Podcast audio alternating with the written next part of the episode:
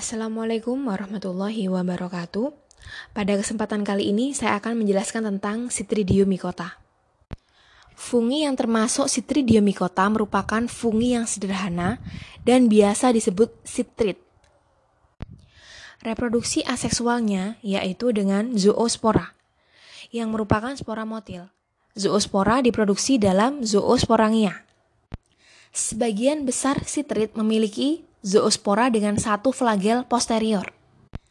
Tetapi zoospora beberapa anggota Neokalimastigales memiliki banyak flagel atau multiflagel posterior.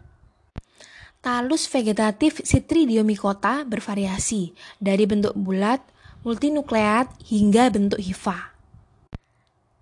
Citridiomycota memiliki habitat di perairan, tanah atau lumpur. Banyak spesies merupakan saprotropik yang tumbuh di berbagai substrat sebagian besar aerobik dan beberapa anaerobik. Beberapa spesies merupakan parasit pada alga, fungi lain, hewan air, dan beberapa merupakan parasit pada tumbuhan tingkat tinggi. Bentuk talus pada Citridiomycota bervariasi, dibagi menjadi holokarpik dan eukarpik. Pada eukarpik terdapat dua jenis yaitu monosentrik dan polisentrik dan pada monosentrik terbagi menjadi dua jenis yaitu epibiotik dan endobiotik. Pada spesies biotrofik seperti Olpidium dan Syncytrium, seluruh talus berada di dalam sel inang dan tidak ada diferensiasi menjadi bagian vegetatif dan reproduktif. Saat dewasa, semua bagian talus kecuali dinding yang mengelilinginya diubah menjadi unit-unit reproduksi yaitu zoospora, gamet, atau resting sporangia atau sporangia istirahat. Talus tersebut merupakan holokarpik.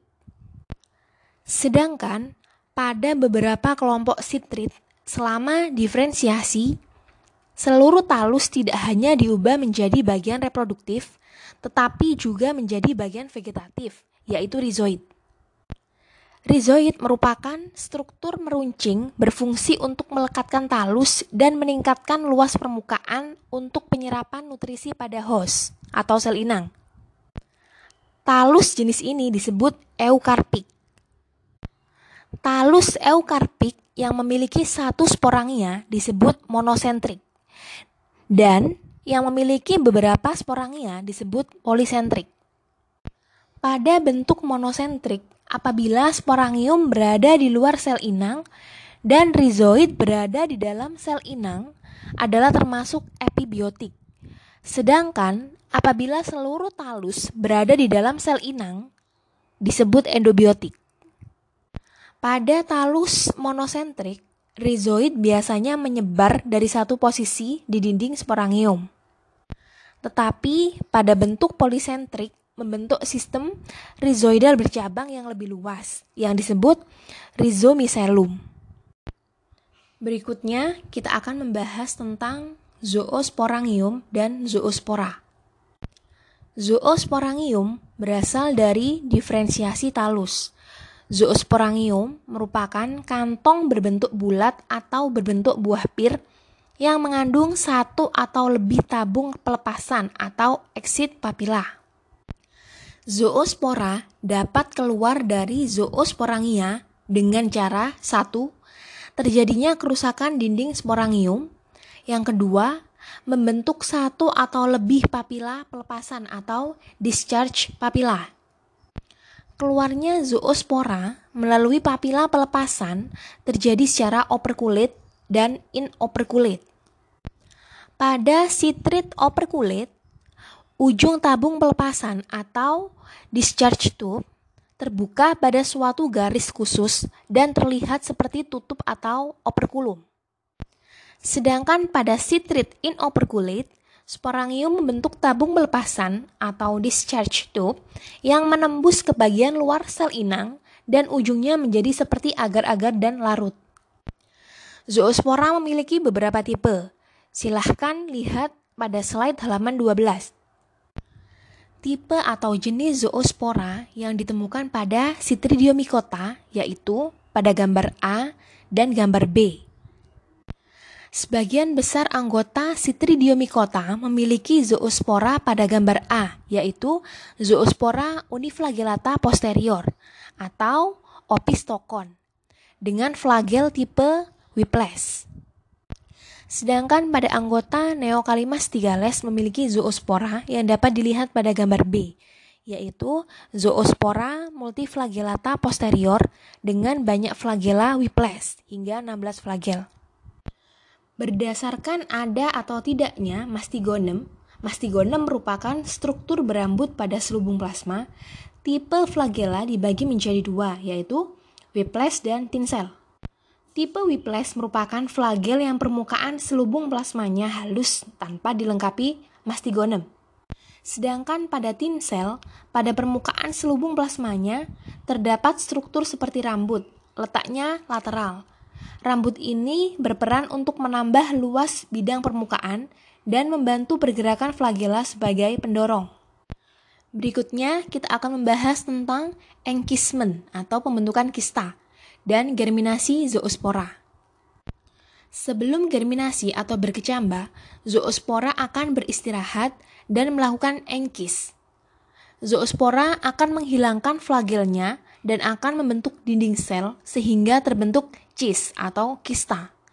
Kista tersebut kemudian dapat berkecambah membentuk rizoid dan membesar. Berikutnya yaitu siklus hidup Citridiomycota. Kebanyakan sitrit memiliki zoospora, haploid, dan talus, tetapi beberapa blastocladiales menunjukkan pergantian generasi haploid yaitu gametotalik dan diploid yaitu sporotalik. Terlepas dari perbedaan pada organ reproduksinya, morfologi kedua jenis talus ini sangat mirip, yang menjadi suatu fenomena yang dikenal dengan istilah isomorphic alternation of generation. Reproduksi Seksual merupakan siklus hidup yang meliputi fusi inti dan meiosis yang dapat terjadi dengan beberapa cara berbeda pada sitrit yaitu yang pertama, gametogami yaitu fusi gamet yang merupakan uniflagellata posterior.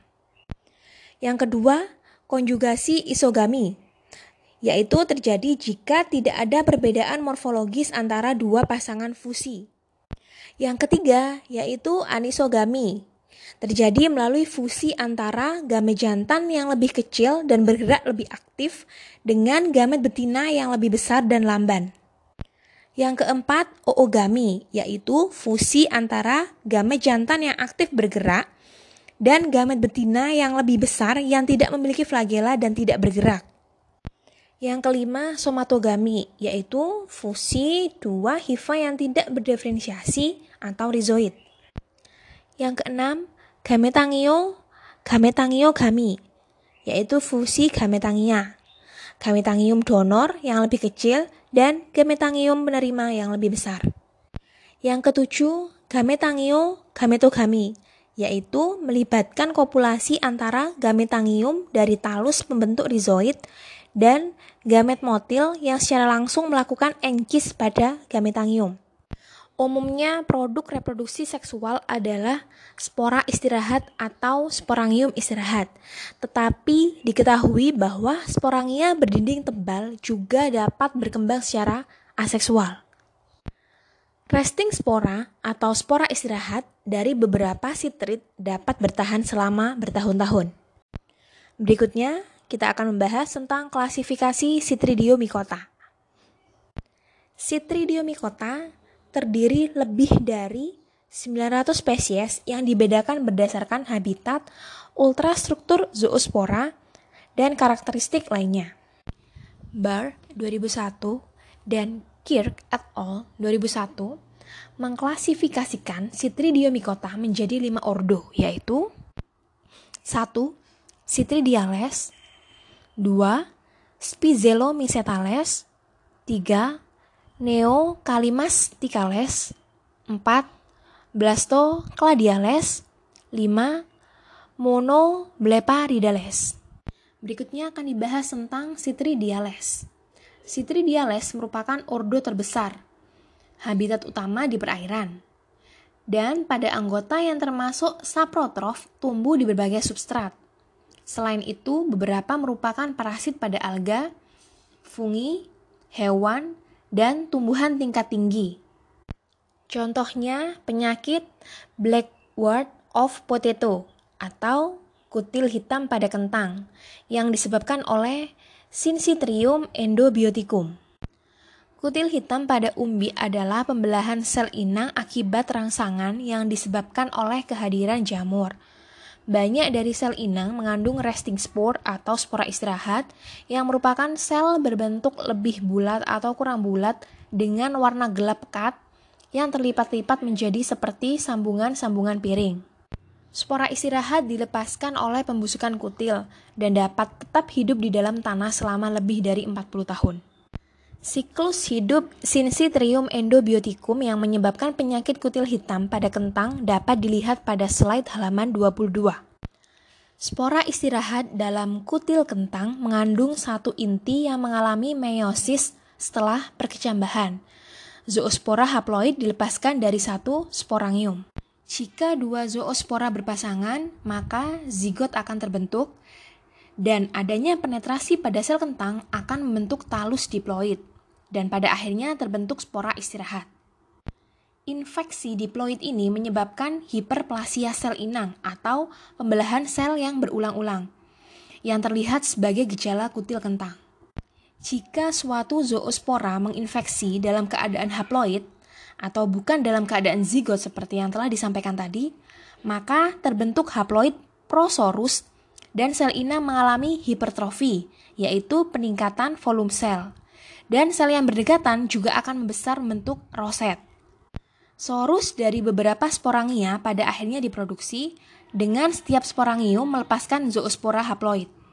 Contoh lain dari ordo Citridiales yang merupakan parasit adalah Batrachocytrium dendrobatidis. Spesies tersebut merupakan parasit pada amfibi yang dikenal dapat menurunkan populasi katak. Selanjutnya, ordo kedua yaitu Spizellomycetales. Anggota ordo ini berbeda dari Citridiales dalam hal memiliki zoospora yang mengandung lebih dari satu tetesan lipid. Talus umumnya berbentuk monosentrik. Anggota ordo Spizellomycetales antara lain Olpidium brassicae dan Rhizoplictis rosea. Olpidium Brassicae umumnya ditemukan pada akar berbagai tanaman dan relatif tidak berbahaya, tetapi zoosporanya adalah vektor dari virus yang menyebabkan penyakit pada selada. Sedangkan Rhizoplictis rosea tumbuh pada substrat kayu selulosa di tanah dan kemungkinan memainkan peran dalam pembusukan selulosa. Spesies ini dapat bertahan dalam waktu lama di tanah kering. Selanjutnya ordo ketiga yaitu Neokalimas tigales. Anggota ordo ini mendiami rumen atau forgat dari ruminansia seperti sapi, domba, dan rusa. Selain itu, mereka juga telah ditemukan di beberapa hewan bukan ruminansia seperti kuda dan gajah dan mungkin banyak terdapat dalam usus herbivora besar. Fungi ini merupakan anaerob obligat yang dapat tumbuh subur di dalam rumen. Secara ekologis, jamur anaerob ini memainkan peran penting dalam kolonisasi awal rumput yang tertelan atau dicerna oleh hewan dan memiliki berbagai macam enzim yang memungkinkan mereka untuk memanfaatkan monosakarida, disakarida, dan polisakarida seperti silan, selulosa, pati, dan glikogen mereka juga mungkin memainkan peran aktif dalam pemecahan serat. Kemungkinan besar kolonisasi partikel jerami oleh jamur ini membantu pemecahan lebih lanjut oleh bakteri. Contoh spesies dari ordo Neocalimastygales yaitu Neocalimastix hurleyensis. Selanjutnya ordo keempat yaitu Blastocladiales. Blastocladiales merupakan ordo yang relatif kecil Spesies yang termasuk dalam Blastocladiales adalah kebanyakan saprotrof di tanah, air, lumpur, atau akuatik sisa-sisa tumbuhan dan hewan, dan beberapa patogen tumbuhan, hewan invertebrata, atau fungi. paling banyak merupakan aerob obligat, tetapi Blastocladia spp merupakan fakultatif anaerobik yang membutuhkan substrat dan tumbuh pada buah-buahan, ranting atau bahan tanaman lain yang kaya karbohidrat. Blastocladiales menunjukkan variasi yang besar pada talus vegetatifnya. Ciri-ciri Blastocladiales yaitu menghasilkan sporangnya istirahat berwarna coklat berdinding tebal. Kemudian zoosporanya terdapat nuklear kap yang mengandung ribosom seluler. Pada Blastocladiales dikenal empat famili yaitu Celomomycetaceae, Catenariaceae, Physodermataceae, dan Blastocladiaceae. Tetapi kali ini akan dipelajari tentang Alomyces dan Blastocladiella yang merupakan perwakilan dari Blastocladiaceae. Yang pertama yaitu Blastocladiella. Spesies dari Blastocladiella telah ditemukan terisolasi dari tanah atau air. Dan juga ada yang ditemukan sebagai parasit pada Cyanobacterium anabaena. Talus blastocladiella merupakan talus monosentrik. Siklus hidup aseksual dapat membentuk dua jenis sporangia tergantung pada lingkungan, yaitu zoosporangia berdinding tipis dan sporangia istirahat berdinding tebal ketika konsentrasi CO2 tinggi. Contoh spesiesnya yaitu Blastocladiella emersoni. Yang kedua yaitu Alomyces. Spesies Alomyces ditemukan di lumpur atau tanah pada daerah tropis atau subtropis, termasuk tanah gurun. Beberapa spesies bereproduksi secara seksual dan aseksual, dan ada yang hanya bereproduksi secara aseksual. Beberapa spesies menunjukkan siklus hidup haploid-diploid. Miselia haploid dan diploid identik, kecuali struktur reproduksi yang mereka hasilkan. Miselium haploid menghasilkan gametangia. Miselium diploid menghasilkan zoosporangia dan sporangia resisten. Hifa bercabang secara dikotomis, menghasilkan septa dengan banyak perforasi. Siklus hidup Alomyces dapat dilihat pada slide halaman 34.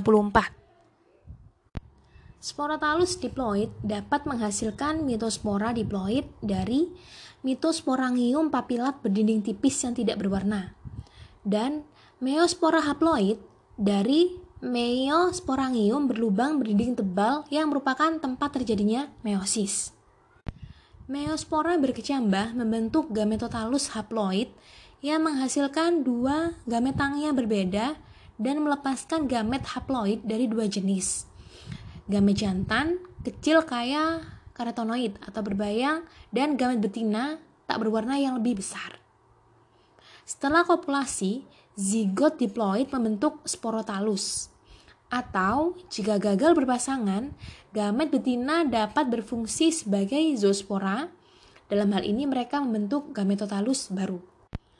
Ordo kelima selanjutnya yaitu Monobleparidales.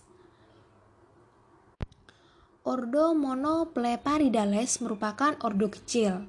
Bentuk talusnya merupakan eukarpik berfilamen yang menghasilkan zoosporangia di ujung hifa. Kelompok ini mencakup sekitar 20 spesies dan memiliki 5 genus, yaitu 1. Monobleparis 2. Monobleparella 3. Gonapodia 4. Oedogoniomyces dan 5 Harpositrium. Monobleparidales menghasilkan gamet jantan motil kecil dan gamet betina non-motil besar. Anggota dalam ordo ini dapat diisolasi dari sampel tanah atau dari ranting atau buah-buahan yang terendam dalam air tawar dan terkadang dalam kondisi anoksik. Contoh spesiesnya yaitu Monobleparis polymorpha. Sekian untuk penjelasan Citridiomycota hari ini. Terima kasih atas perhatiannya. Wassalamualaikum warahmatullahi wabarakatuh.